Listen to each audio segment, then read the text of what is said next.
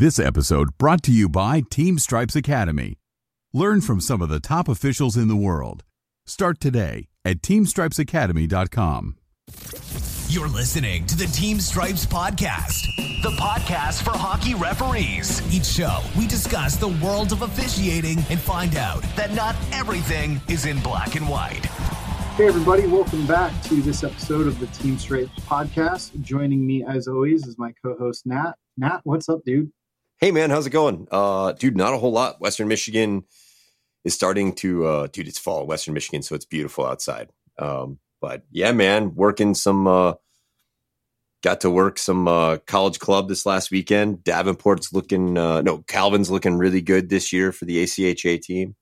Um, got to skate a couple of uh, another guy. Got to skate uh, his his first uh, time wearing the bands, and then um, there's a dude here who got picked up out of the combine to skate the AHL. Luke Fia got to skate with him, have fun. Um, tell him he's he was all nervous about his first game. It's like, yeah, you're gonna be fine, dude. You know, That we'll sounds see. great, man. Yeah, man, it Well, was good. It was a good week it- and weekend. It's been beautiful here in Florida, too. Um, everyone had to bust out their, their full parkas because it hit 65 degrees. Everyone was uh, everyone was in beanies and parkas and uh, had the firewood going.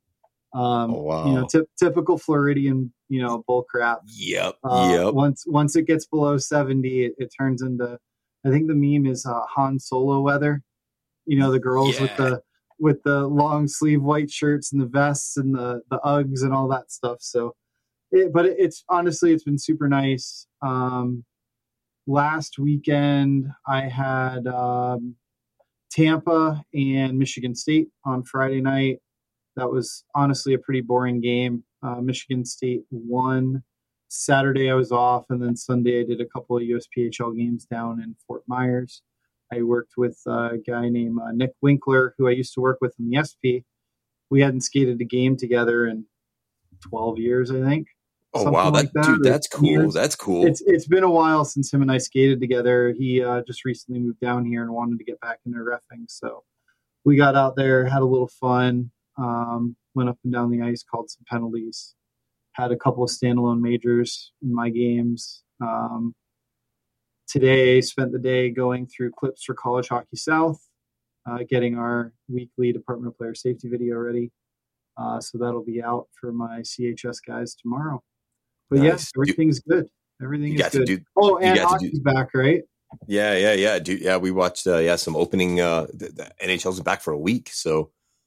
Uh, Yep. Connor. Bedard got his first goal, and he's already getting hit up on social media by a couple of uh, OnlyFans girls. So good for him. Of course. Hey, you know what? Like, hey, whatever, dude. I loved how like he totally got. Can you imagine what it's like taking your first face off in the NHL and it's against Sidney Crosby, right? So it's like the opening night, you know, and and uh Kelly Sutherland did him a solid, but it was still it was like, man, drop the puck. Like, dude, there's no way. Everyone's like, oh, is he gonna win? There's no way you're gonna win, man. no, that you're not winning that face off. Yeah, right. That dude's heart was in his stomach. You know, he was he probably didn't have any idea what was going on at all. Like Yeah. Kelly Sutherland's like, just look at Kelly, like, uh, thanks, man. Uh, uh, you know, like it's it's as and then just the iconic picture, like I, I, years from now, like that picture is going to be, I, I think, is going to mean a lot. Is that picture of it's Bedard's back, he's facing Sid, yeah, and uh, it's just it was it was Sid and the new kid, right? Yeah, like I cool. just thought That's it was such a great picture. And then cool. uh, I, I know uh, my roommate is a huge Bruins fan, so we watched them do their 100th anniversary celebration. They brought out all the uh, the big stars: uh, Bobby Orr, Phil Esposito, Bergeron, um, Chara, Tim Thomas was out there, so that was cool to see. That is well. cool.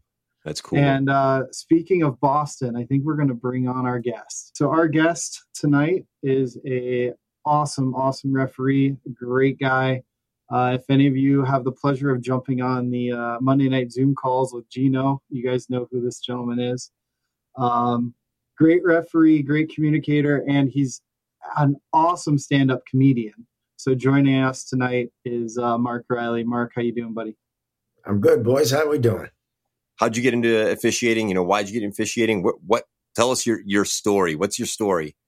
Uh, well, um, I played through college. Played uh, Okay. a very fine institution outside of Boston called Curry, and Okay. uh, and yeah, it was a tough school to get into when it's locked. And so I uh, I played there, hurt my back my senior year, and my brother had been refereeing. My brother's six years older than me. He had been refing forever, college, high school, the whole thing.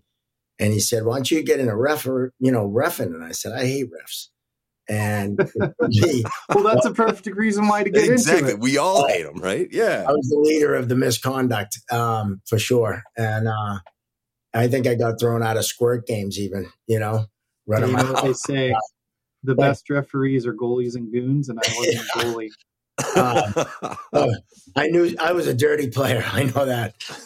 Uh, but yeah, so I, I kind of looked into it finally and realized you can make a career out of it. So I went to uh, the USH uh, USA Hockey um, regional camp up in Lake Placid, and came back from that. and Worked a year of high school, and it was kind of funny. They they put you on a probation year, so I could only do JV hockey and uh, I did two varsity games. Uh, Marty McDonough gave me two varsity games, and I even said to him, "Marty, I'm not supposed to do varsity." He was like, "I'm the commissioner. You go and do these games." So, um, okay. and at the end of um, that season, I went to the national camp up in Lake Placid, and I got hired out of there by Scott Zingerman to work the USHL uh, full time and the Central League, um, the old Central League. So I went out, and uh, Chris Rooney and I, uh, number five in the show, um, The him number I, one in our hearts. yeah, he, well, he, him and I lived in Iowa, uh, Des Moines, Oh, Iowa, wow. the whole season, and um, and uh, I take credit for teaching him how to iron a dress shirt. Uh, wait, wait, wait. You're like not for you know how to drop a puck, not for how to call anything. No, man, I that dude knows how to iron a dress shirt because you know because his him. mom wasn't there and you taught him. exactly. Um, so Love it. we- you know, worked the full season there. Um, did two swings down through the Central League, and uh, you know had a blast. Um, and really, you know, it, it, it went from there to uh, what do you call it? Uh, select camp. They they called it select camp back in the day in Colorado Springs. There was twelve of us that went out there. Uh, Ian Walsh being one of them, who was in the NHL. Um, uh, Jimmy Combs, who had a great career down south, uh, ran Yep. the Southern Pro League, I think, Yep, for I a while. for him. Yeah, dude. yeah. I, that's who I worked for in the Southern Pro Yeah, League. He's awesome. Uh, he was out there, Johnny O'Brien, a bunch of guys. You know, there was twelve of us, and um, and from there, Andy Van Hellemond t- had taken over the East Coast League and hired me out of there full time. Um, so I lived in Raleigh for two seasons, and then Richmond for a season, and then the last year I kind of flew back and forth. Were those the days when I 10 had all the teams? Uh, Jacksonville, Pensacola, all that. Oh yeah, Jacksonville, Tallahassee, Pensacola. Um, matter of fact, Mobile? Johnny yeah, I think Mobile. Mobile, uh, Biloxi, Yep. Yeah. And then all the way out in Lafayette. the Sea Wolves. Um, and yeah, and then you had the Louisiana Ice Gators, New Orleans Brass, Baton Rouge, Kingfish. At, at that time, it should have just been called the I 10 Hockey League. Dude, Well, I, I would have loved like when I was living in Pensacola, I would have loved man, like guys talked about how awesome that time that time frame was with all those teams. Oh, well, and it went from there all the way up to Dayton, Ohio, Yeah. Cincinnati, and then all the way over to um, uh, like Richmond and Chesapeake Icebreakers. Uh, they were they played right outside of Washington D.C., so it was like all over the place. Um. And and uh, so I worked there. Uh, I, I worked full time in the Coast League. And um, matter of fact, one of the speaking of I ten, Johnny O'Brien was my, my linesman. We traveled a lot together and lived together. Him and I did a game in Jacksonville at noon, and then jumped in the car and drove to Tallahassee and did a seven o'clock drop that night. No way. Two pro games in one day, and um, and because we like to uh, partake after the games, um, you know, in the in the beverages, we um, we made sure that both games were really quick. One was like two hours and four minutes, and the Tallahassee game was like two hours and three minutes. And I think I had a total of five penalties.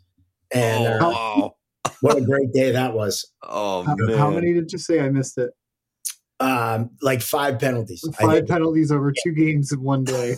we had well, we did the game in Jacksonville Friday night. And Uh-huh. of course, you know, Andy Andy told us to, you know, go right home after the game. And of course we didn't listen. And uh, I think I called a game misconduct in at like three in the morning.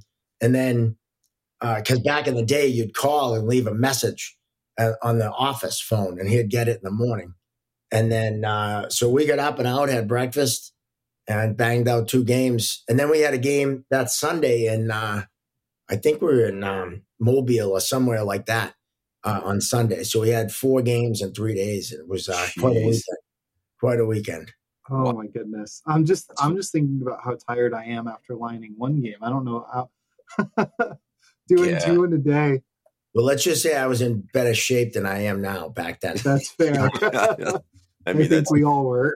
yeah. back back That's in the day i was uh all i did was you know lift and skate and Yeah. uh you know uh and and i loved it you know it was it was awesome going So you know in those days, what was that? What was the league like?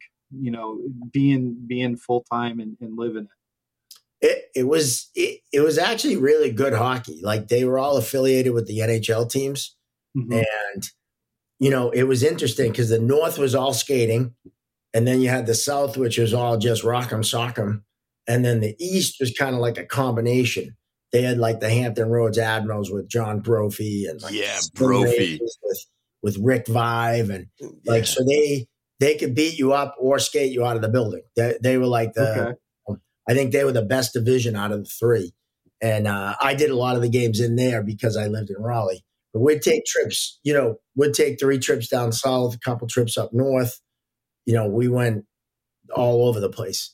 Um, and uh, and that year, in those years, um, the NHL sent six of us out to the cent- uh, to the Western Hockey League. Um, Okay. We went out and did um, uh, we we do two two swings out there and do three games uh, like Spokane, Tri Cities, Seattle, Portland. Um, one one trip I went out, I did a game in Boise, Idaho. Uh, the Steelheads in the Western the West Coast Hockey League Okay. was in the day, Tacoma, and then also in Boise. Um, so I've been to 45 of the 50 states, which is kind of cool, you know, That's and cool. Pretty much just dropped- for hockey. well, hot, that's a combination of hockey and kind of uh, you know comedy and just life in general. Okay. I've dropped a puck in probably a good eighty percent of them, you know, for some one reason or another. That's cool. That's The cool. was cool though. Like you'd have a game with no like those, those two games down south. I, I had five penalties in two games, Yeah. but then I did hold the penalty minute record uh, in the league for a long time, for about ten years. Uh, Three hundred and four minutes in one game in Richmond. Wow. Yeah, Wow. Hampton Roads versus Richmond. And I mean, uh, well, yeah, like I mean, I'm I'm kind of from the Hampton Roads area and all. I can I can totally see that. Like in the ECHL, I mean, you're talking, you know, the the late '90s and all like that. They were insane. That was, I mean, those are the games because you would get. I mean, that's a home team crowd, right? Because those, those rinks at that time, that's only an hour apart from each other. So yeah, you would get, you know, if, if Richmond is playing Norfolk, like half the building is is Richmond that just drove down, right? Or in Norfolk, or half the building in Richmond is Norfolk fans that just drove up. So you're guaranteed to have a show. oh, it was insane. And and the Richmond rink, so they played at the Richmond Coliseum, Yep. and then they'd average seven, eight thousand people. They had a hot tub right next to the uh, the glass, Oh, I Yep. Love that. end, and they'd Yep. have like three girls in the hot tub, and they call like some lucky fan down to jump in the tub. Uh, chaos, right? And yeah. that particular game was crazy because one of the regular linesmen didn't show up. Uh-oh. So it's me, um, my room, my other roommate was Mark Hamlet. Um, Hammer. the The hammer. Uh, Yeah. When I met him, he said, "I have two. I have one nickname, Hammer or the Hammer." And yeah. uh, Hammer, Hammer's a great guy. and he's awesome. I love the guy. Uh, we call him the hillbilly, but um, yeah. we, Yeah. it was him and I. Uh, but I flew into Roanoke. I was home for ten days. Flew into Roanoke, drove to Richmond. I get there, and you know the linesman doesn't show, and Andy Van Hellemond's there. And I said, Andy, you're gonna throw on the wheels, come out of retirement. He's like, I'll be right back. Comes in with borrowed skates and black sweatpants. no way. I, I said, Andy, you uh, you ref? And he goes, no, no, your game. I'm just a linesman. He goes, but don't tell anyone who I am. And uh, okay. no way. So I think he got announced over the loudspeakers like Ray Scapinello or someone like right. And Oh, the, the players knew he, he was someone, but didn't know who he was, right? yeah. And they kept saying, Rouse, who's that? I go, I don't know. He's some fill-in. I, I don't know who he is. And uh, he'd go in every scrum like, you know, all right, boys, okay, we're done. And everyone would just look at him like, who is this old guy? Like, you know? And, Wearing um, sweatpants. And what's crazy is I had like a spear and I had like a major cross check. Like the game was just one of those games, you know, Yeah. on the edge. So the second period, they get some local guy that said he did some college hockey and and he takes over lining. And of course, in that period, nothing, nothing sparked it. The goalie tied it up, and next thing you know, it was five on five, and the goalies fought too.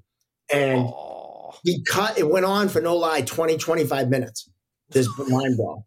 I, believe it. we have um, the president of the league and andy's up in the stands watching. And i'm uh, the the local guy had no idea what he was doing. So he would like break up a fight and and hammer would take a guy off the ice. And then the other guy would just let the guy go and go to another fight so it was just it was never ending and Oh, I took out my riot pad. The only time I ever used my riot pad, and I drew a smiley face on it, and I wrote "I'm effed" on it. so, 25 minutes. I go over the box. The guys are like, "What do you have?" And I just show them the riot pad, and I'm like, "Yeah, that's what I got." Call upstairs. Everyone's out, and um, everyone got like double game misconducts, and oh uh, wow. chaos. I threw out, but we threw out 12, 12 people, both goalies and, and five skaters, and um, and I'm thinking. That's the easiest way to do it. Just take all 12 guys on the ice. They see you later. Yeah, I don't, and I don't know if I did it wrong or right or what, you know. And uh, Yeah. Andy comes in the room. We go off the ice. Andy comes in the room. He's like, "That a boy, Rouse, throw them all the f out." And uh, and that was it. I knew I did the right thing. Three hundred and four minutes. So it gets even better. At the third period, this kid for Richmond, Kimbi Daniels was his name. I gave him a penalty, and he swung his stick at me, missed my face by like an inch, slammed the glass next to my uh, my head. So I gas him and give him the game. Well, that game misconduct put me in the record book and gave me the 304 minutes. Nice. So later on that night, we're out at the bar having dinner, and we went to the same place the players went. And there's Kimbi Daniels sitting over there. So Andy has the waitress send him a glass of milk with a note, right, that says, Thanks for putting me in the record book. oh, nice. oh, what, yeah, was that, what, what was that? Was that the Capitol Ale House that everyone used to go to? I can't Oh. remember.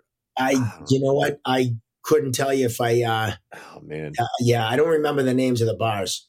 Um, I remember going there, but a lot Yeah. of nights I remember going home. But uh, um, but yeah, that was a crazy night. And Andy never gave me the tape, so I ne- we had VHS tapes back then, right? Yeah. Um, and Andy never, Andy never gave me the tape because he was on it, and he didn't want anyone seeing him out there skating. So um, someday I got to call him and say, hey, So that tape. that record did get broken. ten years, on- ten years later. Yep. February. So you have 304 with Richmond Renegades and Hampton Roads Admirals on November 20th, 1996. That's Yeah. the one. When 10 years later, the Victoria Salmon Kings and the Fresno Falcons hit 306 penalty minutes. Yeah, yeah, crazy, right? I, Riley, I think you got to go back through the game tape and try to find a, a penalty to add to it. Well, I know they made one up just to get in there. Yeah. yeah. They're And, not and what were the two teams' names? The, The Salmon. Victoria Salmon Kings and the Fresno Falcons, two teams that don't exist. like. Victoria and Fresno, that's not even like I mean, that's not that's They That's- they don't that's have bullshit. the right. They don't have the right to be in the record books. That's- yeah, right. Yeah. Well, and what's crazy is so the next time Hampton plays Richmond, I have the game. Oh, And of it's in course. Richmond- it's in Richmond again, right? Thir- over- Almost fourteen thousand people packed the place. Oh, I'm sure. because here, you know, they think they're going to see a, a yard sale. And I think I had like four or five penalties, and it was up and Oh, down. It was one of the best games I did all year. And Oh, wow. people were all pissed off because there were no fights. Yeah. yeah, they're like, what the hell is going on? Like, this is supposed to be a brawl. yeah, Yeah. yeah. And I think that was the night I ran out in the ice with my skate guards on.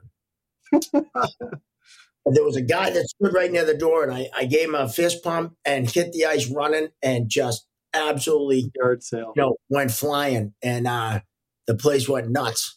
And so um, I did not, needless to say, I did not impress anyone in the hot tub that night.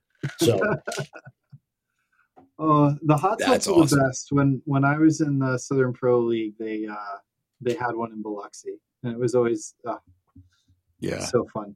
uh, Those hot tubs, you man. see stuff in the minor leagues that like you just can't make up, yeah. you know? Oh, I And, uh, you Dude, just, it, it was a travesty when Richmond. So when when Richmond and Norfolk left, right? So Richmond stayed in the ECHL, and Norfolk went to the AHL, and then Richmond ended up going down to the the SP. And hockey, hockey, like hockey fans haven't been the same in Southeast Virginia since those two teams left. In fact, there's not hockey in Richmond anymore, which is terrible. I mean, you're telling me, like, I mean, 20 years ago, like you're saying, 14,000 fans in Richmond, right? And and that that's, I mean, that's incredible. That's awesome. It just doesn't exist anymore. Back then, most of the rinks drew pretty well. Yeah. Uh, you know, you had your, your kind of your duds like Raleigh, the ice caps, you know, they weren't a huge draw. They get like maybe 3,000, 4,000, if that, you know. Um, but like Louisiana Ice Gators would get 14 a, I a was game. just going to ask about Lafayette. Yeah, they'd get 14 a game. But well, back in the USHL, Omaha used to get like 10 grand Yeah. Yeah. game. Back when they were playing in the old, uh, it was an old horse barn Okay. uh, that they played in. Uh, they'd get good crowd. I tell you, one of the best barns was Des Moines because it was like literally a barn, and it held about just shy of four thousand. And it would there would be like if it held thirty nine hundred, there'd be four thousand in there. I mean, it, and it, it was crazy, absolutely crazy loud. Like the, I mean, they lived for their Buccaneers, you know. Uh, Yeah. It was chaos. And um and when they played Omaha, it was you know, it was nuts, absolutely nuts. Yeah. Uh, so that you know, and actually the captain of Omaha back in the day was Jerry O'Keefe, and he's um one of the assistants at Northeastern now.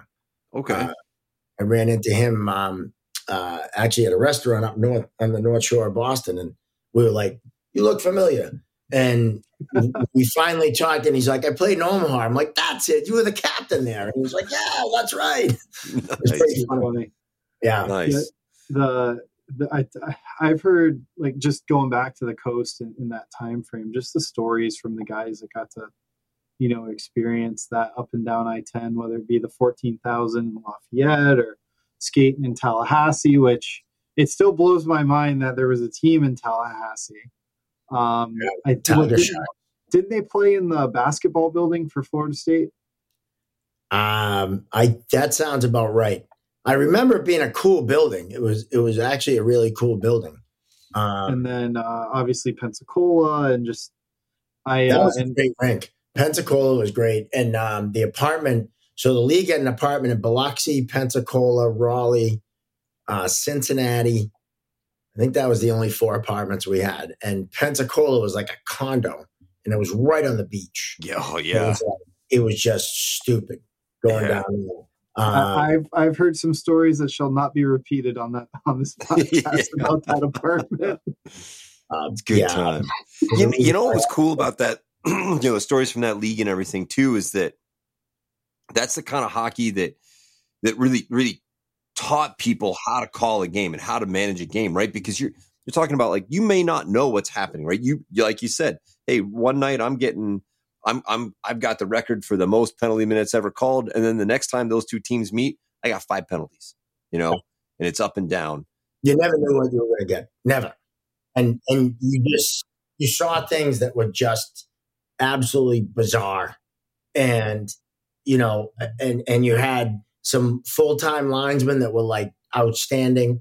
And then you had local guys who some of them were great and some of them were terrible you know um and you never you know sometimes you're out in an island there. You know uh i was in charlotte and um, I I spin to come out of the zone, and, and people cut in front of me, and next thing you know, the the defenseman that was carrying the puck for Charlotte had a big gash on his face, and um, I think they were playing. Forget who they were playing. Goes in a river. Oh, the uh, River Frogs. Um, he goes in and and buries the puck for a goal, and so I have I don't know, like I didn't see it right, and th- talk about communication. So I go over to my linesman. I had two local linesmen. I didn't have any of my full time guys, and um, I said to the first one, "You saw that high stick, right?" And he goes, "Oh, I didn't see anything." And I was like, "Oh God." And I look at the next one and I go, "You saw that high stick, right?" And he goes, "Oh no, I didn't go look at it." I was like, "Oh God." Oh And- no. John Marks was the coach of Charlotte Hockey Hall of Fame, right? And he had a really deep voice, and he's on the dasher, just absolutely losing his mind. So I went over, and there's probably 8,000 people that are also losing their mind. And I go over and I go, John, I go, we messed up. I'm going to give you about 20, 25 seconds, but when I say you're done, you got to get off the dasher. And he lit me up from the dasher. And after about 20, 25 seconds, I said, John, we're done. And he jumped down. He gave me one last FU and walked away. And on we went with the game. and uh, I like it. yeah, and he came in after after the game. He came in the locker room and he said, "You know, Rouse, I, that's why I like you. You get it." And uh, he goes, "You should have thrown me out of that game." And I go, "Well, how could I throw you out? I messed up." And uh, luckily, they won the game. I don't know if you'd feel that way if that was the game winner, but Yeah. but yeah, But that's that's an example, right? Like of eating one. Yeah. Oh, yeah. We you, you didn't see it. The linesmen say they didn't see it, but you know it happens. So you just go over to the coach and say, "Hey, you know what? Feel free to yell at me. You Yeah. know, make it make it it." look good for the fans and your players. Just Yeah. go for it, and then when enough's enough, uh, we'll call it a day and we'll walk away from each other." Yeah, and then we'll and, then we'll go have a beer later.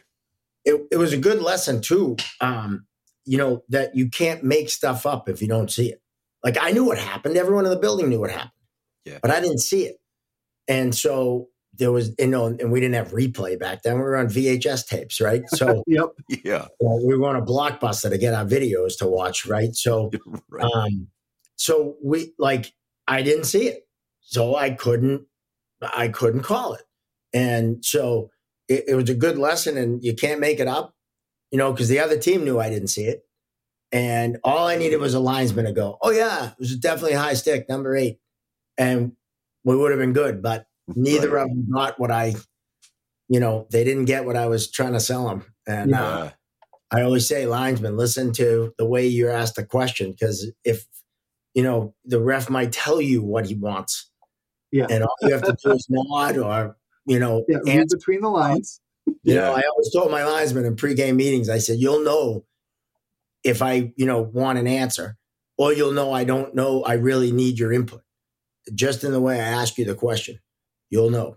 And Nice. um, that night, apparently, they forgot. But what do you Uh, gonna you do? know, so You know, they weren't they weren't picking up what you were putting down. That's for sure. No, no, not at all. they had a couple of those are- squirt games to get to next. Yeah, right. they they probably had trouble in those too. But uh it was uh but that you know, it was an interesting league and you learned a lot. And um I wrote a movie script about it. I got a movie script called Penalty Box, and it basically follows refs through a whole season who are all trying to get to the NHL, and they're all based on. Uh, Hammer's got a character in there. Johnny O'Brien's in there. Myself, um, Richie Leonard. Uh, Richie Leonard was a rookie um, my uh, second year in the in the East Coast League, and he lived with us in Raleigh. And um, so one of the one of the characters is based on him, and I don't even know if he knows that, but um, of course, Now we got to figure out how to get this movie made. yeah, well, let's that's say. I, I I only need about five hundred grand, and I can make it myself. Yeah, about to say. Yeah, we just just you just need a need an angel to come down and Yeah, Let's see. There's Well, twenty six thousand you know, USA like- hockey referees. one inch away from like the right person reading it. Like I, I played street hockey with Denis Leary in his backyard down in Connecticut a bunch of times. He would Yeah. love this movie, but if I bring up that I have a movie I want him to read, he'll kick me out. oh, of course. At that time, it's all about hockey, right? Yeah. So, you know, it, it it's just a, it's a weird. It's like getting hit by lightning when you hit a scratch ticket at the same time. You know, just getting in Yeah. the right person at the right time. But I have faith. It's it, we wrote it a while ago. My buddy and I, screenwriter. So um, I have faith. Something you know. It'll it'll it'll happen at some point because it's it's really good. It's funny. You know, it's really funny. Um, Nice. But I had the benefit of learning from Andy Van Hellemond, who was the greatest ref ever to skate. I mean, right? Like number one, no one will ever, no one will ever have that number again. Yeah, no, he he was um he was just amazing and he so much knowledge, so calm. Um and he's the one that taught me how to talk to coaches and players cuz I came in, you know, when I went out to the USHL, I was just some, you know, Boston kid with an attitude that thought, you know, I was tough and I was always right. And I told plenty of people I said things to coaches and players I never, you know, I would I would never say now and I would ream people out if I heard them say it and and then I learned that's not the way you do it, and um, you know, and there's a right way and a wrong way, and that's who taught me was Andy.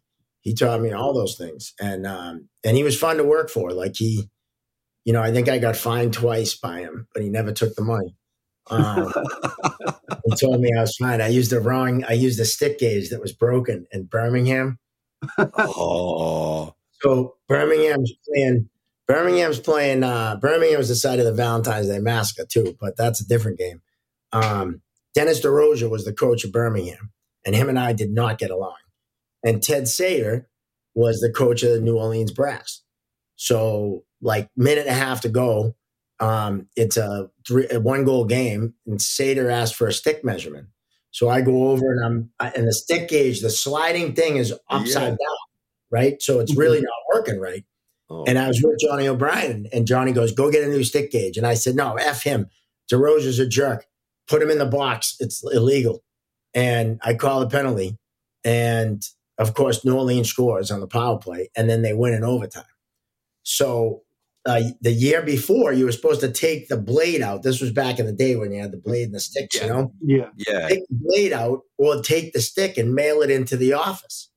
So I get the stick blade and um, you know, they're all going nuts and the, the trainer's in the room like, why'd you do it with a stick gauge like this? And I'm like yelling at him, why'd you give me one like this? So we get back to Raleigh from the trip and I held that thing over the stove for about 20 minutes, heated that blade up and I bent that thing so bad right? So it's like a banana when I send it in. And Andy just calls me up and he goes, So this blade, and he just starts laughing. I go, Andy, I told you it was illegal. so Jeez, he, that's he called awesome. DeRosa and he goes, Yeah, coach, I got the blade. It's clearly illegal. but uh, that was that was a fun Birmingham. I had some tough times there. So how how many seasons did you uh did you end up skating in the coast? I did um well, I was four year four, I think.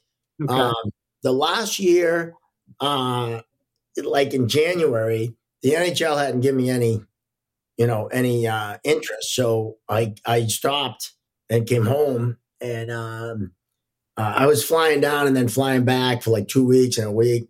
And at the time, um, we owned a business, uh, Gymboree, play music franchise, and I had three kids. So it was like, what am I doing? I gotta, you know, I gotta come home and stay home. And that was the summer that the NHL called me. Um, it was um, Charlie Banfield was the guy who called me and hired me. It was a Thursday in like August. He hired me, and then exactly a week later, on the next Thursday, called me and fired me. So I lasted a week. That's an, that's interesting. Never even touching the ice. I the calls I made were phone calls. That's about all I did. Uh, Oh man, that's dirty.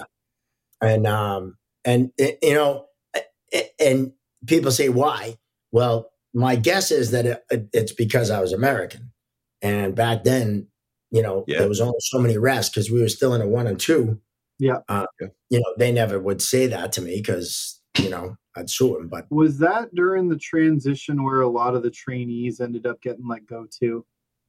Because like there was a time period where there was a changeover in the office and all the trainees got fired. i you know what i don't I think that what happened to me was before that. Okay. Yeah. I think it was before that because we're talking early 2000s Okay. when this happened. And, um, and, you know, he, I was on the phone for an hour with him and he, you know, he said they talked to people and said that uh, my heart wasn't in it anymore. So the three people they talked to, the first one was Matt Leaf, who is in USA Hockey or was. I think he just left. Yeah. He did. Yeah. He left. And so they talked to him, and I said, I said to Charlie, I go, the, Matt Leaf isn't a fan of mine because he gave a one hour conversation on fitness back in at the select camp in Colorado. And when he asked if there's any questions, I raised my hand and said, Matt, do you really think you're the guy that should be giving this talk? And that did not go over well. yeah. Right. Um, and then Scott Brand, who I don't know where he is now, but he ran the USHL for a little while. Yeah. I I, I, that's who I was working for when I was, you know, in the Yeah. USHL. Yeah. He was the he was the general manager of Waterloo. Mhm. And my la- I said to him, the last conversation I had with him, I was walking down the runway and he yelled, Hey, Lively, you suck. Johnny Lively out of New York was in the league too. And we kind of looked alike and we didn't have nameplates back then. Mhm. And uh, I turned around I said, Listen, you fat. If you're going to tell me I suck, get my effing name right. And Yeah. You know, so that was the second person, and the third person was Jim Christensen, who was an NHL supervisor, who I had a two two sentence conversation with in Colorado back at Select Camp. Yeah. So I'm like, you base this on three people, two of which probably aren't fans of mine, and one that I don't even know. And you know, they just kept saying, "We're not, we're not hiring you." And um, I actually asked him, I said, "What did Andy Van Hellemond say?" You know, and he goes, "Oh, Andy said you do a great job." And I was like, "What? What?" you know. So Okay. It was just absolutely stupid. But Just an interesting set of circumstances, right? Wow. That's super weird. I mean, it's super weird, right? You know, that's the, yeah. and, That's and funny. I, you know, I know I could do the job. I mean, it wasn't that. It was just, you know, looking back, I knew there was so much out of your control, like everything. Yeah. Right? There's so many things in life.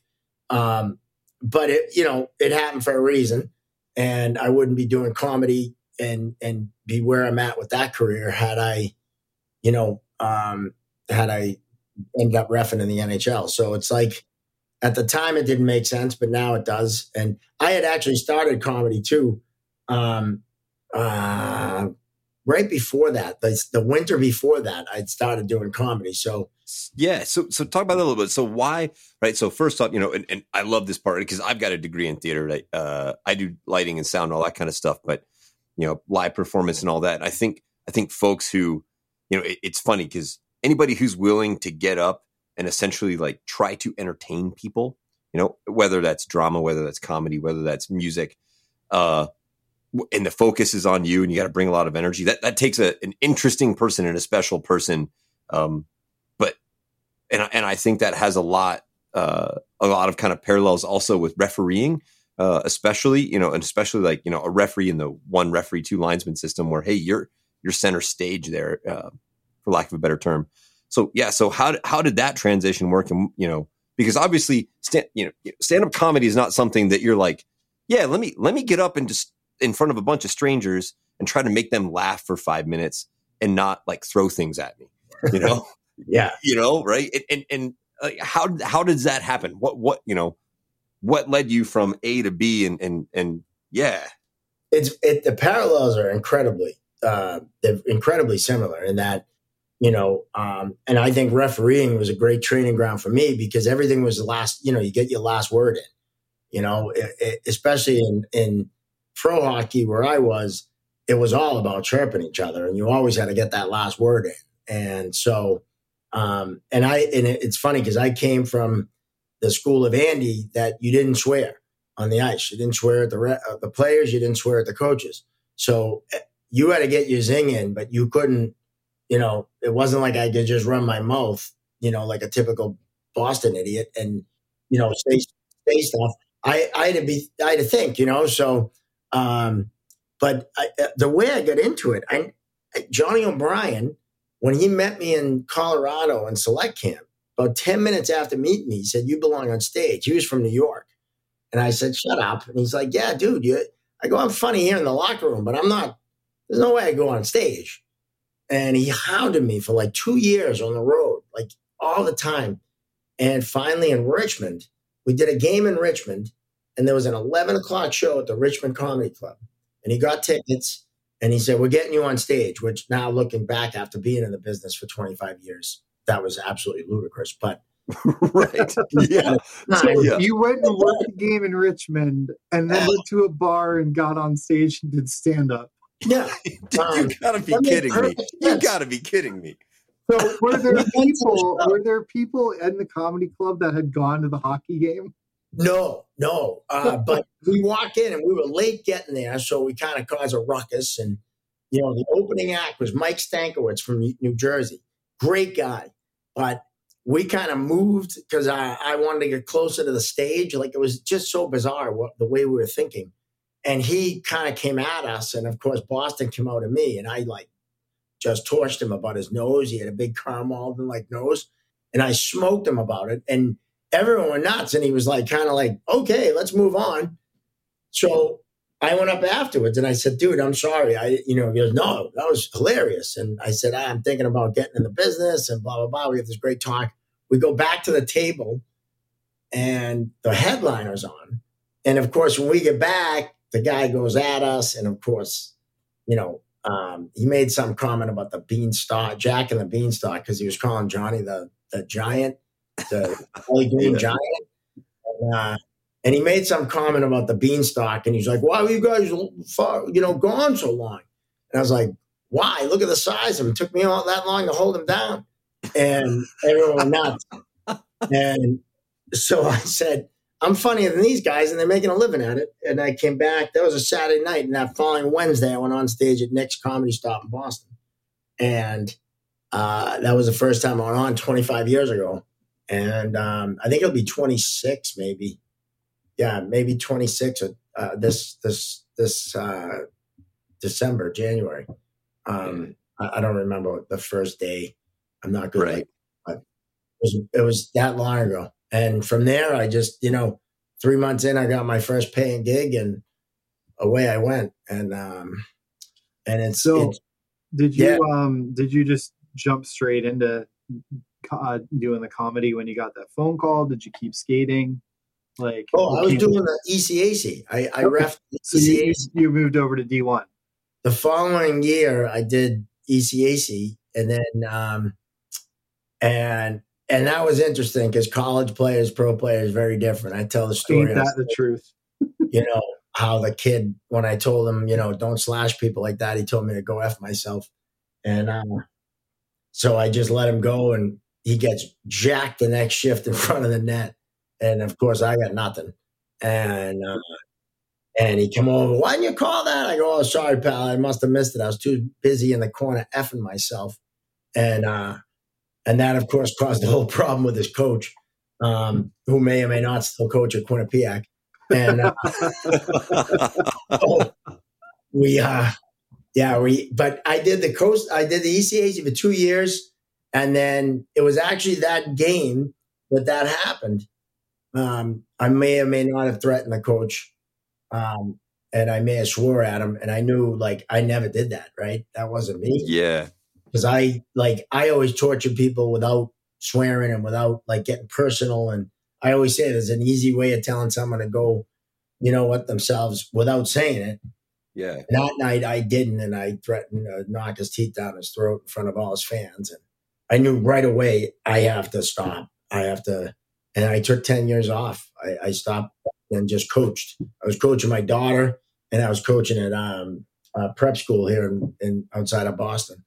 And you, I just, you know, sometimes sometimes it happens. You know, like either there have been times where I'm just like, yeah, I need to take a break. And granted, not for that long. For my longest break's only been a few months, but you know, sometimes you just got to step away. yeah, no, I was, I was angry. I was, I was bitter. I rightfully so. Yeah, and um, but you know when I came back, uh, it's funny. Gino was hounding me every summer. He'd run into me at the Beantown because my girls' team would be playing in it, and he'd be like, "When are you coming back? When are you coming?" You know, and, and finally I was like, "You know what? I think it's time." And uh, and I end up giving up coaching. I stopped coaching. My daughter aged out, and um, and I got back in, and and I and it, I loved it again. You know, like I, I, I don't even in the worst game, I still have fun because, and I always say, you know, like there's far worse things we could be doing to make money. And my motto in life is I'm looking down at the dirt, not up. It's a good day. Yeah. And so I bring that into every game because it's like, you know, we're here skating, we're involved in the sport we love. You know, we're getting a little exercise. You know, I don't care who tells me I suck, it doesn't matter. You know, like and and I always tell people sometimes if you're told you suck, maybe you do. Maybe you gotta look in the mirror. And maybe you gotta like, you know, assess like maybe I am struggling in this game. Maybe I gotta pick up my game or, you know, um, you know that it's it's something that sometimes you have to go over like we talked about earlier and say hey coach this that wasn't my best period. I'll be better next period you know and and um and and, and kind of own you know uh when when you're not on top of your game. So, you know that that's that's i think that's something that you you may have a unique perspective on self-awareness right? On on uh, because when you go tell a joke, you know if it lands, right? Immediately, you get immediate feedback, right? Uh, you know whether whether you're working on new material, whether you're like, man, that that just didn't land, right? Um, it, it, but you have to pay attention to that to survive, right? For the for the next yeah. for the next minute, the next two minutes, you know, wherever that goes.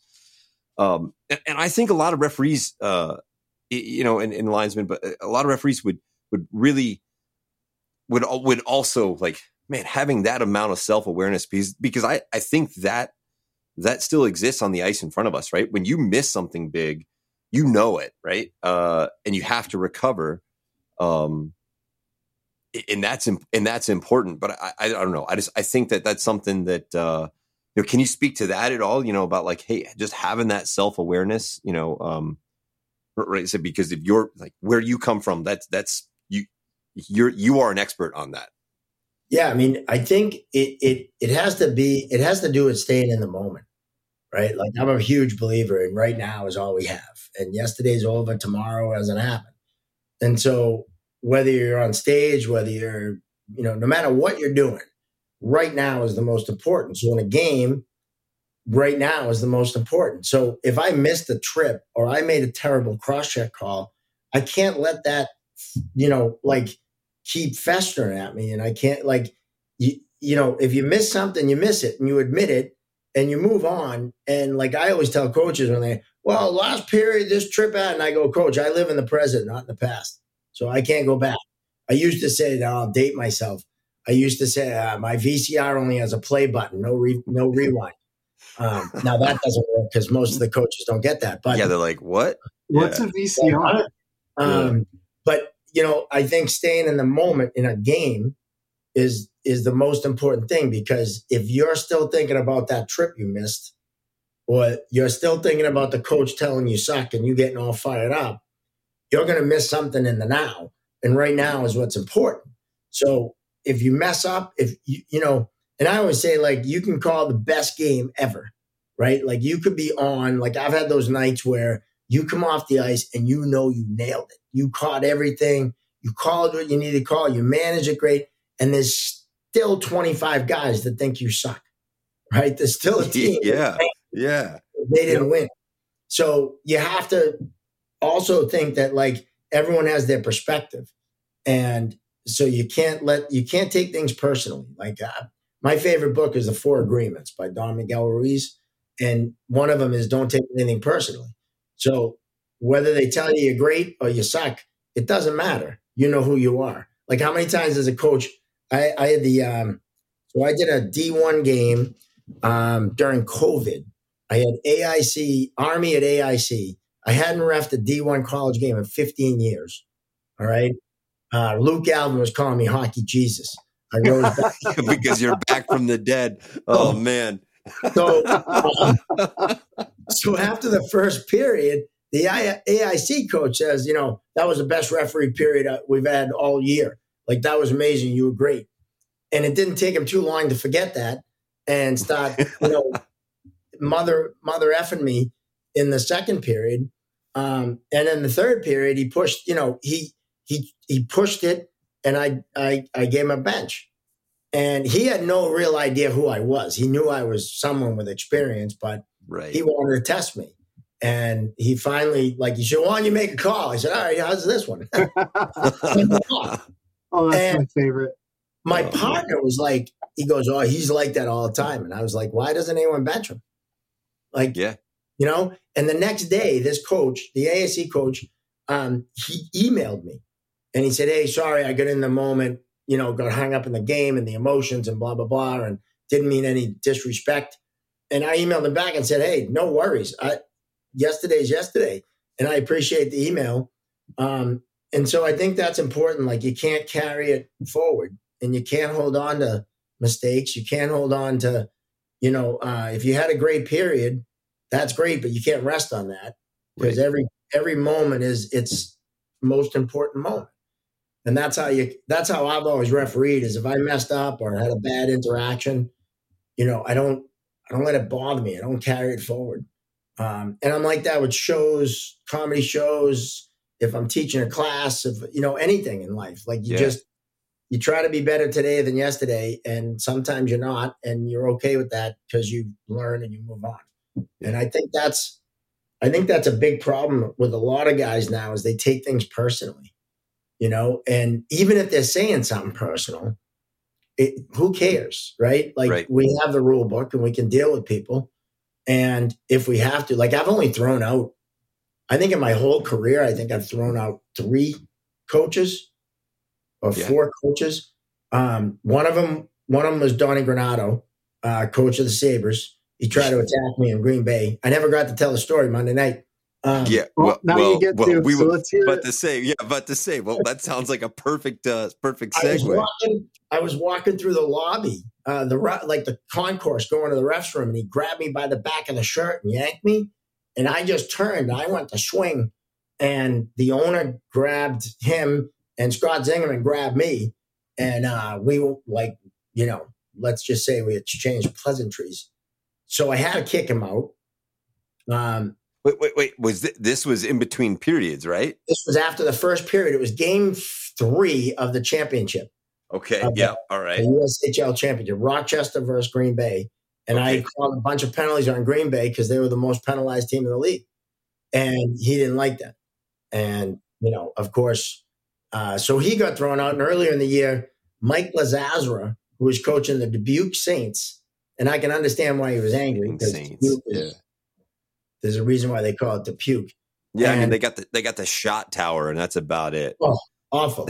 So he threw everything that wasn't nailed down on the bench at uh, it was in Minneapolis at Twin Cities. Threw everything on the ice at me, so I had to throw him out. Um, That's fair. and then the next guy I threw out was like a midget game in Walpole, like a couple of years ago. He, but it's Walpole. he said some vi- vile things, and uh, and I just started laughing. I was like, "You can go home now." Uh, I haven't thrown many coaches out, and I haven't given many bench minors in the sense that, like, if you communicate right, you don't have to Exactly. Yeah. make your job easier, right? So, um, you know, there's a time to get into it, and there's a time to kind of like, you know, pretend to be angry or even be angry. There's been plenty of times where I get angry, but you got to let it go right away, um, and that and that's hard to do because we're human, and Yeah. you know, and when someone challenges us or our judgment or our call, we take it like, you know, you're telling me I can't do this job. And it's like, no, they're just telling you they didn't like that. And maybe they're not doing it in an effective way, but you can deal with that. You know, like I always tell guys when I was coaching, I'd be um I'd be like on the whiteboard and you know, drawing up a play or showing a defenseman what she did wrong. And next thing you know, the whistle blows and I look up and I just see the ref going to the box. And I'd be like, you know, hey, Stripes, what do you got? And he'd start yelling at me. And I'd be like, why are you yelling at me? I just don't know what you're calling. I'm not arguing, you know? And he'd be like, ah, your girl did this. And I'm like, whoa, dude, I, I don't, I just want to know the penalty. I'm not saying it didn't happen. And then too often, I think we're too quick to react. And I always tell guys sometimes they're just asking because they really don't know what happened because they weren't work, watching. That's why, like Monday night, I said, when you're calling a penalty, you blow the whistle and you count to three, and then you give your call and your signal so that everyone in the building sees it. So Yeah. it doesn't, the coach knows, all right, it was interference. You know, so there's a less of a chance he has to ask you now. And then you get into an interaction that you is avoidable. And then next thing you know, you he's bringing up stuff and you know, and, and next thing you know, he tells you your mother's chicken soup is terrible, and now you got to bench him. And it's right. like, avoid all that, you know. Um, so like I I try to slow things down, you know, whether it's a penalty call or a situation or like going over the bench. If I know I'm going to talk to the coach, what is he to think? Like I think about what is he going to ask? You know, so I'm ready. Mm-hmm. And nine out of 10 times they ask exactly what you think they're going to ask. And then you have your retort and you're ready and you're not caught off guard, you know? Um, and communication, like I know, uh, I love communicating. um, you know, I, I do it for a living and I know that right. it's, yeah comes natural to some people and not natural to others. But there are, uh, we talked about earlier that I put together a little thing. There's certain phrases you can use when talking to a coach that can a diffuse the situation, and b it, it you can tell them you're right without telling them you're right. So, like you know, from my angle, coach, that was a trip, and and you're not saying it wasn't a trip, and because it might have very well been a trip, or it might not have been a trip you're just saying from my angle, coach, that looked like he got him up high. Well, he didn't, coach. I'm not saying you're right and I'm wrong, or I'm right and you're wrong. I'm just telling you from what my angle, it was up high, and I can only call what I can, you know, what I see. Mm-hmm. And nine out of ten coaches, if they're any good, will not continue that conversation because what are they going to argue? You're just telling them from my angle, and he might say, "Well, you got to get a better angle." Well, you know what, coach? I'll do my best, and then you're out. You know, uh, you get into that, yeah, it was, no, it wasn't stuff, and that just escalates. You know, it just escalates. So there's no reason to. So from my angle, you know, um, Andy always taught me to answer a question with a question. So never really answer a question, right? So, um, you know, you call a board or something, a big hit, and the coaches, you know, uh, and you say, Coach, let me ask you a question if your player got hit like that, would you want me to call a penalty? And it's a simple question. And he's going to, no, but what I want, no, no, coach, listen, I, I asked you a question. I asked you yes or no. please give me the respect. You know, would you want me to call a penalty? If he says no, you go, okay, I know where we stand, and you start to skate away. And any coach worth a, his weight in salt will go, whoa, wait a minute, that's not. I don't, I don't want you to like not call. And they get caught. If they say yes, you go, perfect. Why are we having this conversation? Yeah, it's an easy way to throw it back on them. And you're not being a dick. You're not being, you know, you're not being a jerk about it. Um, you know, you, you're handling it in a way that, you know, what, what, you know, they say, what about the trip? What trip? You know the one I'm talking about? No, sorry, coach. I don't know what the one you're talking about. Well, it was it was in center ice. Well, what was the number? Who who tripped him? Well, I don't know. Well, if you don't know the number, how do I know the number? Boom now he knows that you got him. Um, you know, little things like that. Uh, and another great one that I was taught was you never, never threaten, right? So if the coach is going off or doing something, I always would say, um, hey, coach, if you want to continue to act like this, two minutes might have to go on the clock. So you're not saying, I'm going to give you a bench. Or like one ref threw me out of a game when he said, one more word, I'm throwing you out. And I said, okay. And he threw me out when I was coaching at the prep school. And I was like, you kidding me? We're going to play that game? Right. I, I mean, and, and if you, but if you speak in absolutes, you have to back it up, right? I mean, that's that, that's the problem. And only you know? a Sith deals in absolutes. Yeah. and, and, and you lose credibility if you don't. So if you say next time someone touches someone after whistle, I'm going to give two and tens, and someone Next touches someone, you, you got to do it. You don't follow through. Well, if I'm the coach, I'm going to mess with you till day's end because you just showed that you know you don't have the intestinal fortitude to follow through, and I don't, I can't trust you. And you know, a lot of refereeing and coaching, it's it's trust. You build trust.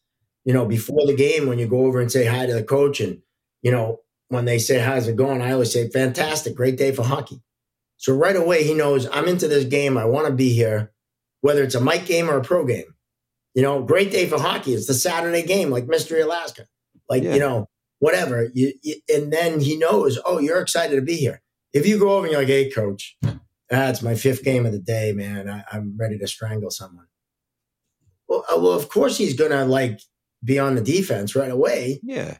And I might be tired, but I'm gonna still tell him it's a great day for hockey because now I've set him up for the po- positive energy. Right. And so it, it's just little things you can do. I always tell guys, make your job easier. Don't make it more difficult. Why do you want to make it more difficult? You know, it's like, and so many guys it, I'm thinking. really mind blowing how many guys make their life more difficult by yep. either their attitude or their appearance or just how they communicate they're non yeah their appearance their non-verbal communication right? Like that that like hey i don't have my chin strap on my helmet's in the back of my head i don't have shin tights right? And i'm gonna go over to the coach and be like hey how's it going? Right? You're, you're like dude if i go to a coach like hey guys how's it going right? Like how was the drive in for the visiting team? Like hey how's the drive in how's it going? Like great to see you guys. Looking forward to it. How's the season going for you that kind of stuff, right? Show some type of engagement, you know. Um, well, because that initial impression, right? When you're, especially when you're seeing a team you don't know, that initial impression is huge. Yeah, yeah, you only get one chance to make a first impression, yeah. right? And then, uh, like when you when you get to a point where you're working, whether it be pro hockey or D one or something, and you're seeing these teams over and over again, you have that bad first impression. Now you really got to dig yourself out of a hole because. Yeah now they're thinking, oh, great, we have Riley tonight. Yep. Yeah. That's the worst. That's the worst. What do you think about using? So I, I, like to ask this to a lot of kind of experienced folk, experienced folks because I think we get a huge kind of uh, you know shotgun spread of of answers. But you know, so what do you think about getting you know when you introduce yourself? Like, do you do you do you as a referee introduce yourself saying, "Hey, man, I'm Mark. Nice to meet you. You know, if you need anything, let me know." You know, or or you know, do you like to do you like to try to use first names, last names? Like, how do you like to kind of approach players and coaches? Uh, you know, on a on a level, on a professional but personal level. Like, how how do you like to do that? I like to use kind of I like to to learn coaches' first names, and I like to use players' last names, but um, but you know, we've also had other people who are like, nope, I like to use, you know, hey center, hey coach, you know, professional titles. What do you like to do? It, honestly, it all depends on the situation and who it is.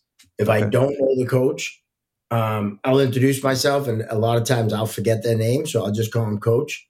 Yeah. Um, players, I'll go, hey, one five, you know, a fifteen. But if I know the guy, or he does have a, you know, like if his name is, you know, uh, Flaherty, I'll go, hey, Flats, come here. You know, whether or not that's his nickname, I'm guessing. Right. Um, it all kind of, and also depends on the age of the kids too. Obviously, the yeah. you know older the, the college players you can kind of like you get to know the captains and stuff. And and yeah. so if you know the name and you know the person i always use you know names. Um mm-hmm. and and you know sometimes i'll use names but then you know if you don't know the name it's okay to say coach. Um you know i always approach it that way. Like when i go before a game though i always go hey how's it going mark riley? Nice to meet you. Great day for hockey. How's the season been going you know, or how's the weekend been going? If it's a tournament, you know, um, uh, you know, how was your game the last week at, you know, at, at UMass or whatever, like if it's a college game, um, and, and kind of be interested in where they're at, but at the same time, you're understanding where their temperature is too. Like if they're in a great mood, okay, if they immediately bring up, well, the guy last night, blah, blah, blah, you know, and you're like, okay, now I know you're already pissed off. So now I, I it's not going to change what I'm going to do. Right. I'm going to be aware of it so that when we cross that bridge, I'm ready. Um, one of my favorite lines today of coaches when like they'll go, well, yesterday the guy called this and it was a slash. And I'll be like, wait a minute, yesterday was the was the ref really good looking and funny? Because if he wasn't, it wasn't me. And they always look at like, what? like, what does that have to do with anything? And I love it. That, you know, and then you you re- like they realize, oh, okay, you know, um, I got nothing here. But I I try to be as approachable as possible, and I always say to a coach, hey, if you have any question or anything, let me know, or yeah. let us know. We'll be happy to come over. And nine out of ten times that they don't. It's not like you say that and the coach is calling you over the whole game. It doesn't happen. If you let them know you're approachable and you're available, chances are they're gonna just knowing that puts them at ease because now it's not a you versus them or us versus you. It's where and and I always say the game is about the players. It's not about me refing. It's not about you coaching. It's about the players, whether they're five years old or 25 playing pro hockey. It's about the players. And it's a, you know, so it, it, no one's there to watch me and no one's there to watch the coach, you yeah. know? Um, and that's kind of the approach I always try to have, you know, uh, in, in how I do it, you know? Yeah. I mean, you always do want to look good on the first lap, though, especially. Right. Yeah. Yeah. And you don't want the first call to be terrible. But back know. in the day when I had flow, I used to take the helmet off and take the, the lap. air skate. That's yeah, perfect. And like, you know, go go Kerry Fraser style. Yeah, yeah. I wouldn't have worn honestly. I wouldn't wear a helmet if I didn't have to back in the day. Um, yeah, because the hair was that good. But uh, nice. Um, and then when we had to go to visors, that really threw me for a while because uh, I, I, I actually they made us wear visors in the in the WHL back in the day. Okay. Oh wow!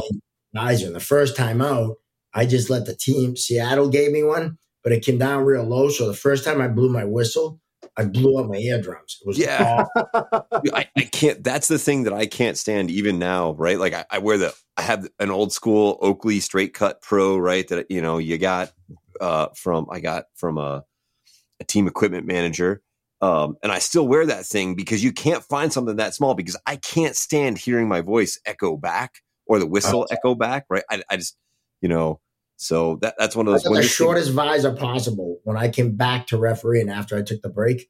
Yeah. Uh, but back in the day, the next trip out to the Western League, I called uh, Billy Doran, who uh, refs, and I don't know if he's still refing, but he was the rep for um, iTech at the time.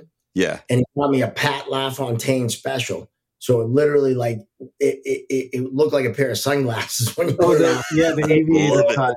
yeah yeah the old school like super yeah. small. I still oh. have it. I, I, use it when I play. Well I don't play anymore but when I played I I wear that thing. Yeah. Um, gave me one of those. So when I went out the next time I was like you know it was barely a it was barely a mask but nice. it worked. So so, Dude, so when uh so when is the time so so this is an interesting question, but when is it time to admit that you were wrong? Right. So, like, let's say you've got one of those calls that you want to, right? That you want to saw your arm off, right? Your arm goes up, you want to saw that thing off. You know, you got to put a guy in the box. When is the time to say, or, or how do you say, yeah, that wasn't the right call, but we got to take the face off over here anyway? It, you try not to do it right away. You know, like after you put the guy in the box, you don't want to go over the coach and say, hey, coach, that was a terrible trip call. You know, but I was pot committed, you know. Um, yeah. And and I had to play my pocket deuces. Like it, you don't, but you pick that time after the period. Like typically, you do it after the penalty expires, and they don't. Hopefully, you don't score. hopefully, yeah, right. Yeah. Do what we're all praying they don't do. Yeah. Yeah. At the end of the at the end of the period, or like at a at a stoppage, and you're near the the be- the bench, you can just say, hey, "Coach, I just want to let you know I thought about that one. That was not my best tripping call." And uh, you know, or or I talked to my partner and I think I might have had a bad angle on that. From my angle, it looked bad, but he said it wasn't. So I'll I'll be better next time. That's what I always say. Um, if you know you missed something, like with a player, especially like if a kid gets whacked and you see the aftermath, but you don't see the high stick, I'll mm-hmm. grab the guy right away and go, "Hey, did you get whacked in the in the face there?" Oh, he, he, he hit me right in the face. You go, sorry, man, I missed that. That's my bad. I'll be better next, and I'll try to get the next one. And immediately they're like, oh, okay, cool. Like, um, you try to address it depending on the situation as quick as possible. Um, okay. And and and when it's appropriate. Like if the coach is flipping out, you don't want to go over and you know validate the reason why he's flipping out because he's right. probably going to first. But after the fact, you can always go, Coach, I I'll come out for the next period. Hey, I talked to my partners and they told me that high stick was brutal. That's my bad. Uh, you know, I'll be better. Th- I'll be. I'm going to be better this period. You know, and okay. and it goes a long way. It goes a long, long way, especially with coaches that get it and that yeah. understand. You know, um, they're not going to say, "Oh, well, you, you know," like they're not going to come at you about it. And if they do, they're just an idiot. And then you know, and you treat them as such. But right. Uh, most times, guys appreciate, especially players, especially older players like midgets and juniors. Like they're they're still in that stupid age. Like they're still so emotional, they get caught up in it. Right. And you quickly diffuse that by saying, "Hey," or I'll say, "Hey, you you were high in that last hit. You keep hitting like that, you're gonna you're gonna force me to call a penalty." Right. And half the time they'll go, "Oh, sorry, stripes." And if they go, oh, "Make the penalty call," then you go, "Okay." Yeah. it's by a kid, and you put your arm up, and you you know you teach them the uh, as as we call it the player uh, re-education program. Right. Um, yeah. They go. We they have feel shame. re-education program as well. Luke yeah, that's Galvin. a that's a longer game. That's a longer process, but correct. That's, that's a little fun too. yeah, you, you know that's something that I love to talk players um, out of penalties. Right, like like if I'm if I'm sitting down low, something simple as easy, talking to a defenseman, like, hey man, keep that stick down right in front. Like, was you're pushing that guy? If if you're if your stick's up high, I got to call that cross check. But if it's down low, like, hey, we're just good. You're just pushing the guy. You know, yep. like that's that's something that um that that you well, got to be yourself when you do it. Yeah, but with, uh, with a lot of these younger guys too. Yeah, right? like I know, you know, Riley. What I was gonna kind of go to is you know our Monday night Zoom calls, right? That that Gene does, and the role that you have, like because obviously you know we got uh, senior and junior that run the thing, and then we got guys like you, myself, Luke, a few others that you know help out and try to teach. And uh, that's certainly something that you know you do is is especially on the like the communication side like what is your goal when you're when you're doing that stuff? Uh, the goal is to make people better and to realize that there's a there's a I, I hate using right and wrong but there's a an effective way of doing things and then there's an ineffective way of doing it um and and especially with communication and you know, like swearing at players and swearing at coaches. Like, you know, once you open that door, it's over. And, you know, um, telling a player, shut the F up. Like, you, you don't want to be talked to like that, you know? So why are you talking to someone like that? Because when they tell you, you can't call a penalty. So uh, it's like trying to get people to realize that you can make this job easier for yourself or more difficult? Because it's already a difficult job, right? Like refereeing hockey is the toughest sport to referee, bar none. Um, and so you already have a difficult job. Why make it more difficult? Especially with something you have control over, which is your communication and how you talk and your attitude and your effort. All those things, like lack of effort, I have no tolerance for it all. None. I don't care if it's your first game or your sixth game. If you can't do the sixth game as well as your first game, don't take the sixth game. Right? Like, so every game, it, it, just because it's your sixth game and you don't care, that's not what the players are coming into that. And that's not what you're getting paid for. So you got to bring the right attitude every time, the right effort every time. Um, and I always talk about building habits. Like you do a squirt game, I'll do a squirt game the same as I do a college game, which sounds crazy, but it isn't in the sense that, you know, yeah, I might not yell as much, you know, or, you know, be as tight on the face offs, but you're gonna, you got to approach it. Like I always tell guys, face offs. The one place in the rink we can control is the face off. It's the only place. Why not do it right? Once you let them cheat in the one place we can control, I, I always said I want to do a study. I don't have the money, the time, or the resources, but if I could do a study on the the correlation between crappy run faceoffs and games that get out of hand, I swear it would be like you would see a oh, it would be one to one. Absolutely. And I think that's you know, but I just try to I just try to make guys better. And yeah. sometimes like I'm emotional, like Gino is not so much as Gino, but I'm emotional. Yeah. Uh, you know and well it sounds like you and gino might like when you're working your your your old school minor pro days and ushl days you guys had very similar emotions. Yeah. oh yeah. He communicated them a little differently. Uh, he did not have the discipline not to swear. No. No.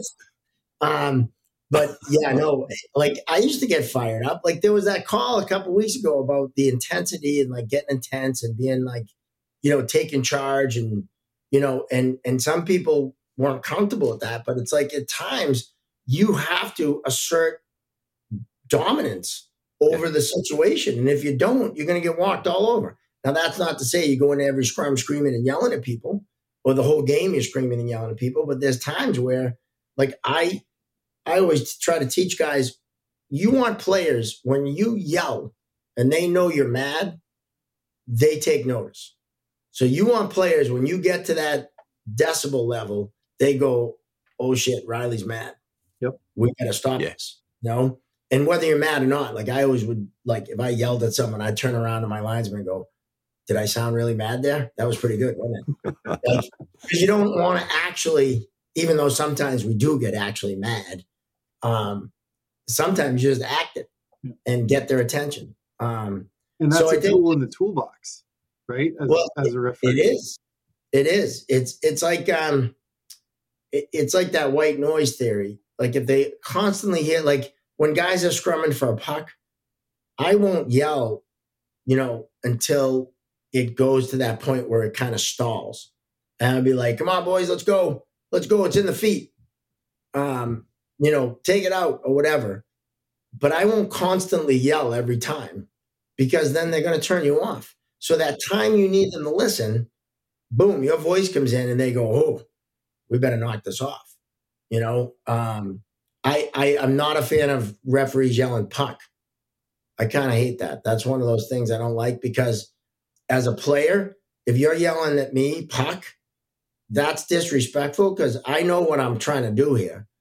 You know, don't yell puck. I know what I'm supposed to do. You know, so I don't yell that. I yell, you know, come on, boys, keep it moving. Let's go. It's in the feet. Um, and you know, and, and that communication piece is huge. On the Monday nights, though, those calls are great and it's fine. I love when Gene and I, Big Gene and I, don't agree. That's oh, the best. the best. Absolutely so, the best. Um, or when I snap on someone, also fair. Or say something inappropriate. I hate that because you know, like there's young kids in the call and stuff, and I'll say something and I'll be like, ah, I should have said that. Um, you know, but um, but those, swear, those are fun. Sometimes they turn into what could be a pay per view. oh, some of them are great. Yeah. Like it's it's so great when yeah. when when someone gets into it, you know. Yep. And uh, but I think yeah, I, I guess like yeah. So what you're saying is like if everything is important, nothing is important, right? Like like you got to pick and choose the words you say and who you say them to because because again, you know, as soon as you want your voice to matter, you know, and as yeah. soon as it and as soon as it is common, it doesn't matter anymore, right? right. Um, you know, if I'm going to explain a penalty to someone, it's because I really want them to get it. You know, it's not because I'm going to talk. I'm not talking to them all the time, right? Like, I, I, you know, I and that's just me, but I think that's something that that I have learned over years, both in the military and, and, and officiating and all that kind of stuff, right? If everything's important, nothing's important, and ultimately, we want our voice to matter. You know. Uh, yeah, it has to. You because you're in charge. Yeah. And what do you have to be in charge with? Well, you have a whistle and you have your voice. yep. Yeah. Those you know, two things we got. That's it. Like you can't beat people up and you can't like you don't have a stick to swing at them. So yeah. you have to use the tools you have. And if you don't use them effectively, you know, I want when when I walk into a building, teams that know me, I want them to go, Oh, Riley's got the game. It's good, you know, and they're they're happy to see me. You know, even if they don't like me, I want them to know, all right, I know I'm going to get an effort. I know I'm going to get his best. You know, mm-hmm. I know he's going to skate hard. Um, and if he messes up, he'll tell us. And that's the you best know? compliment a referee can get. Yeah, that's when it. You walk when you walk in the door, and both of those teams know, okay, we got Riley tonight. We know how he calls the game. He's always consistent and he's always honest.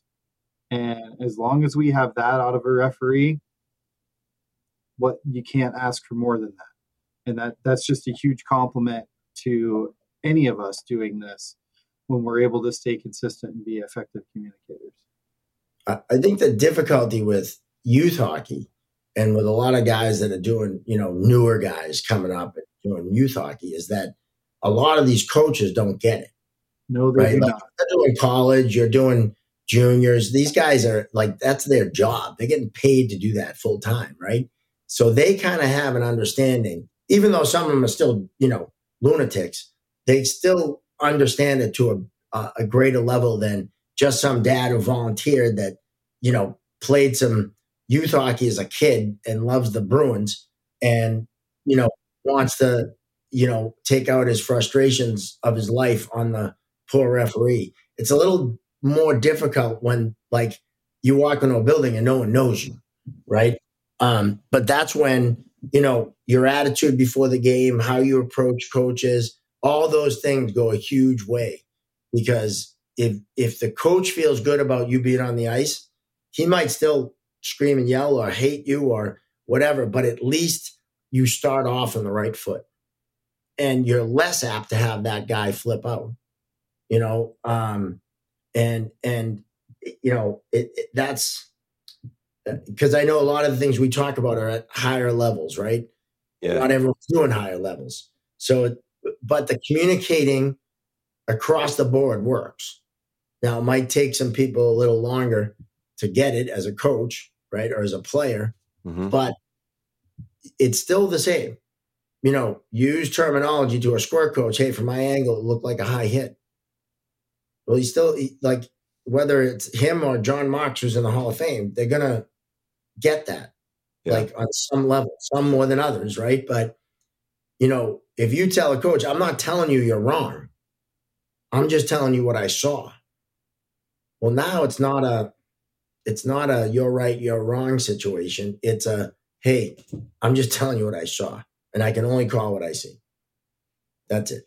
you know so in the military world we have right like uh in our pre-flight prep rooms whether that's you know when we're getting our gear up or you know briefing rooms or anything there's certain things we have on the wall right that talk about you know hey uh this is the focus special interest items the air force calls them whatever but it it's almost like those are the things that we you know we need to be looking at right like if you have if i have a list right of something that i want to tell that 14 year old that 15 year old that 16 year old hey things that I want you to look at as you're stepping onto the ice. It's like I, I expect you to already know your penalty options and all that kind of stuff. Maybe it's those maybe it's those communication tips, right? Hey, say this, not that, right? Like maybe that's some stuff that uh, you know, I'm probably going to post some things. You know, I, I'm I'm going to print off your Horizon thing and put that in our referees room. Just like, hey guys, say this, right? Because to that 15 year old who's got to talk to a 30 year old, you know, um, that's tough. You know, and, and that is tough. That is a lot tougher. Uh, that kid has a lot harder time talking to a coach than the three of us do. No question.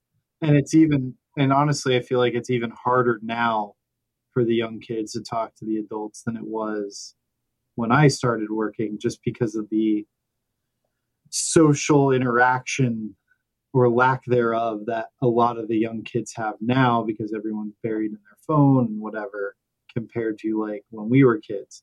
I know when i started refing at 14 15 years old our our assigner had no problem putting me out doing beer league at 15 which we would never do now. Never, never. we would not put a, someone under under 18 on the ice to do beer league but then he had all the faith in the world uh, with me going out there doing it because he knew i wasn't afraid of no grown-ass men.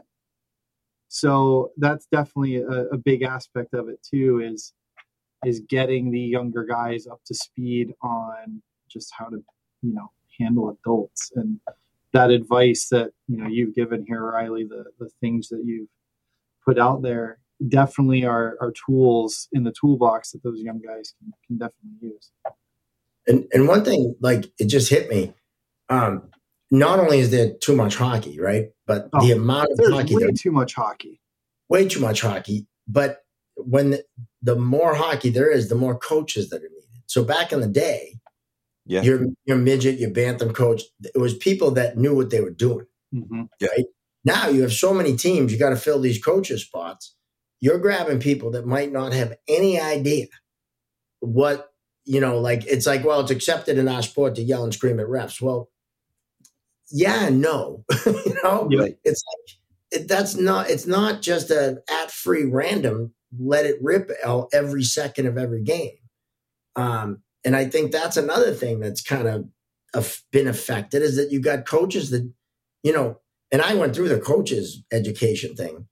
I mean, you know, there's a lot to be said about a lot of the things that are out there, but you know, we don't really teach coaches how to, you know, interact and whatnot.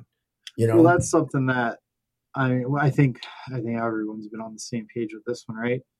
The coaches when they do their certification stuff, they should have a module on the rules and a module on how to communicate with referees. One hundred percent. I feel like that would solve a lot of our problems.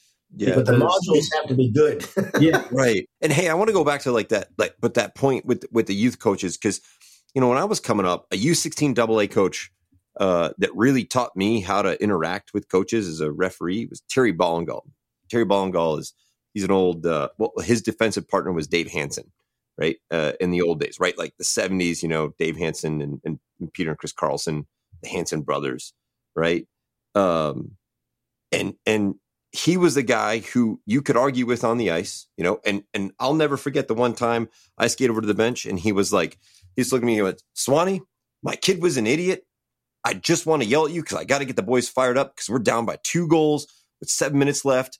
And I'm gonna, and he said, and if we're not, if we haven't scored a goal by the five minute mark, you're gonna throw me out. And I was like, oh, okay, oh, okay, right, yeah, right. But immediate, but but and that's what he did. And, and and but then he's the same guy who would walk into the referee's room with a, with a six pack of beer, six pack of Molson, you know, and be like, "Hey, let's talk about that." You know, that's the kind of guy like that doesn't exist any. Uh, well, maybe it exists, but I don't know. I, I just I feel like that's something that doesn't maybe doesn't exist anymore because that U16 AA coach doesn't have never played did not play you know pro hockey uh, anymore, right? Because pro- because there's so many, there's so much hockey, and there's so many teams. Um, there's definitely a lack of experience on the on the coaching side, That's right? You know, and, and it, so and it, it's not helping us any clearly, right? No. Because it wasn't a referee that taught me that; that was a coach that taught me. You know, hey, mm-hmm.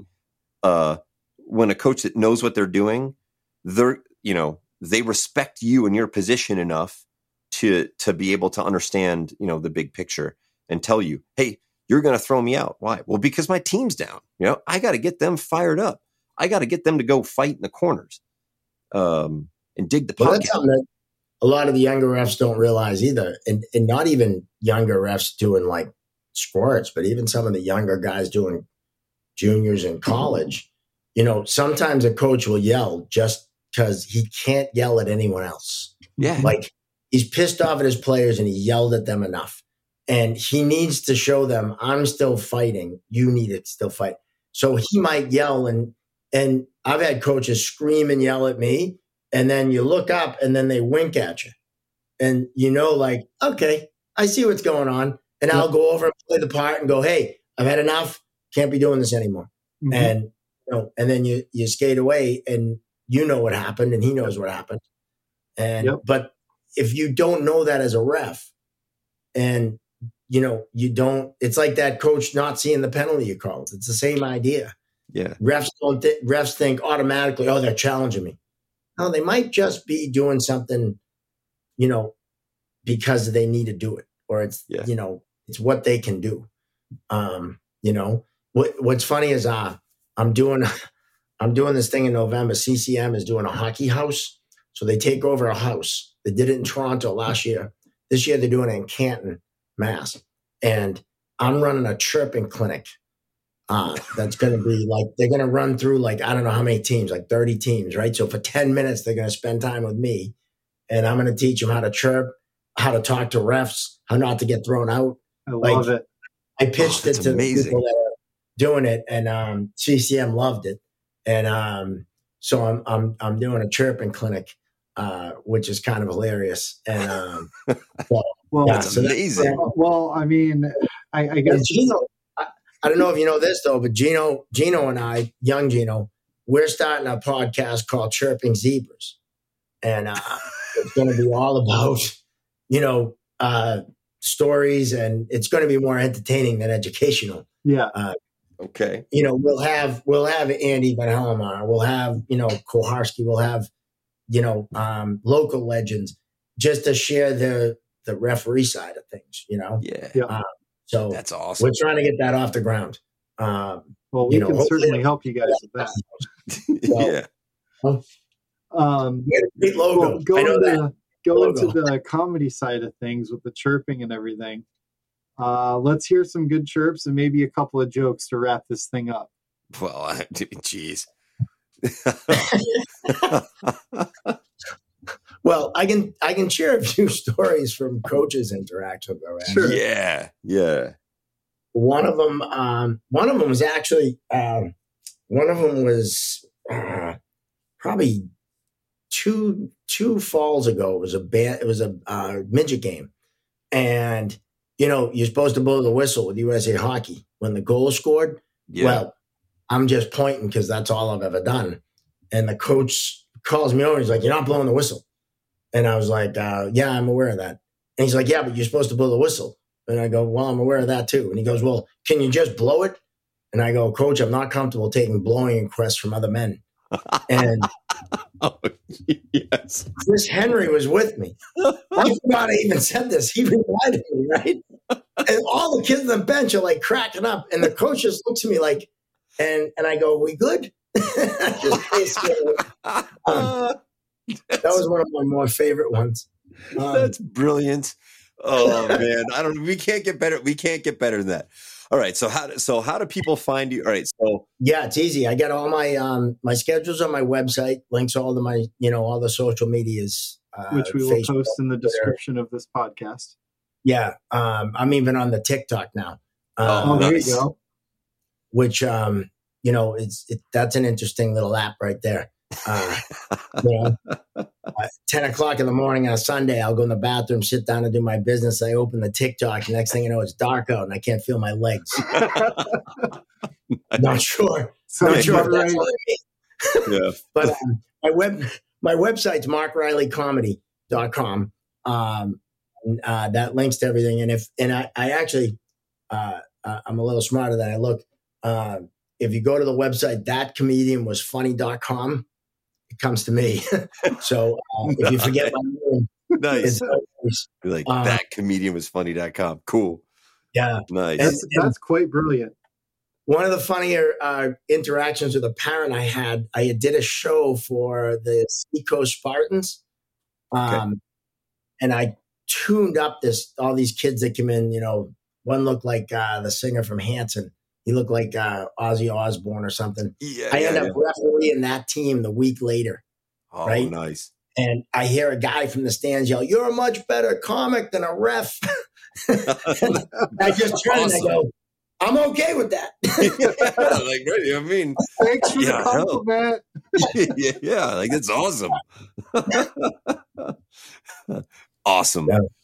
Well, yeah, you know, I'd, I'd say that we have more, but I think we got to leave it there. Uh, you know, stay tuned next time. I'm sure that we'll uh, we'll want you on again. Uh, you know, springtime. Talk about uh, talk about more stuff. Talk about uh, what's coming next. And uh, well, definitely. yeah. uh, maybe one of these days we just need to get on like you and Junior and a couple others and just do like a sit down story time uh, style. an, an intro to your podcast. Yeah, I'd be like, hey, th- like these guys. yeah, know, that would be uh, that would be good. I probably some of the stories we have. Um, well, I, I mean, I, The I have names ton- and locations will have to be changed to protect the Yeah, to individuals protect- involved. protect, well, protect the guilty. yeah. Luckily, my memory isn't great, um, so I don't always remember names of people. But That's uh, awesome. yeah, we we there are some stories out there that um you just can't make up. You No. know, you just can't you just can't make up. They're just too funny. And uh, a lot of them are in the movie script, and a lot of them I talk about on stage. So uh, Yeah. when I you know, when I get a hockey crowd, it's great. That's awesome. That's awesome. A- Well, I Any mean, good if- hockey jokes? no, Um, well, uh, one of my one. Well, I'll share. One of your bits? I'll end with this. No, they're, they're stories. That's the funny thing. Hockey Night in Boston's this big tournament up here, right? Now Yeah. it's not as big now. I mean, it's big, but back in the day, Gino played. Actually, uh, young Gino played. Matter of fact, one of his uh, most vivid memories was a kid on his team and a kid on the other team were like whacking each other after a whistle. And I just said, Hey, if you want to fight, go ahead and do it. Take off the helmets and let's do it like men. And both kids looked at me and were like, Yeah, we're good. And, uh, and it was like the most brilliant move I ever saw. But that's not the story. The story is back in the day, I'm a legend in that tournament as a ref because there was a kid who played with one arm, right? He was a, an incredible athlete. Play, he was a pitcher in baseball and he played D on hockey. He's a great skater. And so I'm doing the game and I put my arm up for a penalty. I blow the whistle. I go over to the box and uh, a guy by the name of Jimmy Pryor, anyone who has anything to do with Massachusetts high school hockey will recognize that name. He's behind the glass. And I said, Jimmy, I got number red, eight red for a hold. And he said, You're kidding me. And I go, No, why? And he goes, That's the one arm kid. And I was like, Shit, I can't change it to a cross check. And so the kid, the kid comes out of the box and he's like, You're, and I go, Hey, I don't know how you did it, but you dragged him down. So fast forward like 10 years ago, I'm doing a show and the kid is in the audience. Oh, no way. I tell the story and he come up to me afterwards and he goes, Listen, I gotta, I gotta shake your hand because you were the only ref that had the balls to call me for holding. He was, I tackled everyone. he was a no one call me. you did. So I'm a legend. That's awesome. That is awesome. Awesome. I don't. I, we're not getting any better. We just got to leave it here, Ross. We just got to leave it okay. here because I'm not getting well, any better than that. On that note, uh, Mark, any final thoughts? Uh, this is awesome, man. Uh, I think this is a great podcast, and um, and uh, I mean, this particular one was great because I'm on it. But yeah, um, well, it was. You know, I think the educational piece and and and all that stuff, bringing it in and mixing it with stories and stuff. You guys are doing an awesome job. Keep up the work, man. Because this oh. is uh, it's a great stuff. Well, we couldn't do it without guys like you, man. Like just so thank you, thank you for coming out and and and doing what you do because because you know it's awesome. It is awesome, and it means a lot to us. It means a lot to everybody. So yeah, absolutely. I appreciate that. The, the biggest the biggest issue we have right now in officiating is the loss of the shared knowledge. Um, obviously, retention is the biggest, but one yeah. of the other biggest things is the the loss of the shared knowledge. So the fact that, like on Monday nights, you take your time out of your day, and you know some of the other guys too that have been around, and we do these those Monday night calls with Gene. Um, that's huge because you know we're sharing that knowledge there. And then now this podcast too the shared knowledge the communication piece that we discussed with you. Um it's huge and and hopefully uh, our listeners have have learned some things. Um we're going to uh you know get a link to your socials in, uh, in the description of the podcast and uh, I'll also get it, or me or Nat will, will post the uh, that the list you made uh, in in the Facebook group. So yeah, that's awesome. Um, um, that with that, Mark, it was a pleasure having you on. Uh, Nat's been Nat, the Air Force pilot, Nat. doing cool yeah. stuff. Weird. And uh, yeah. I'm Ross, and thanks for listening to this episode of the Team Stripes podcast.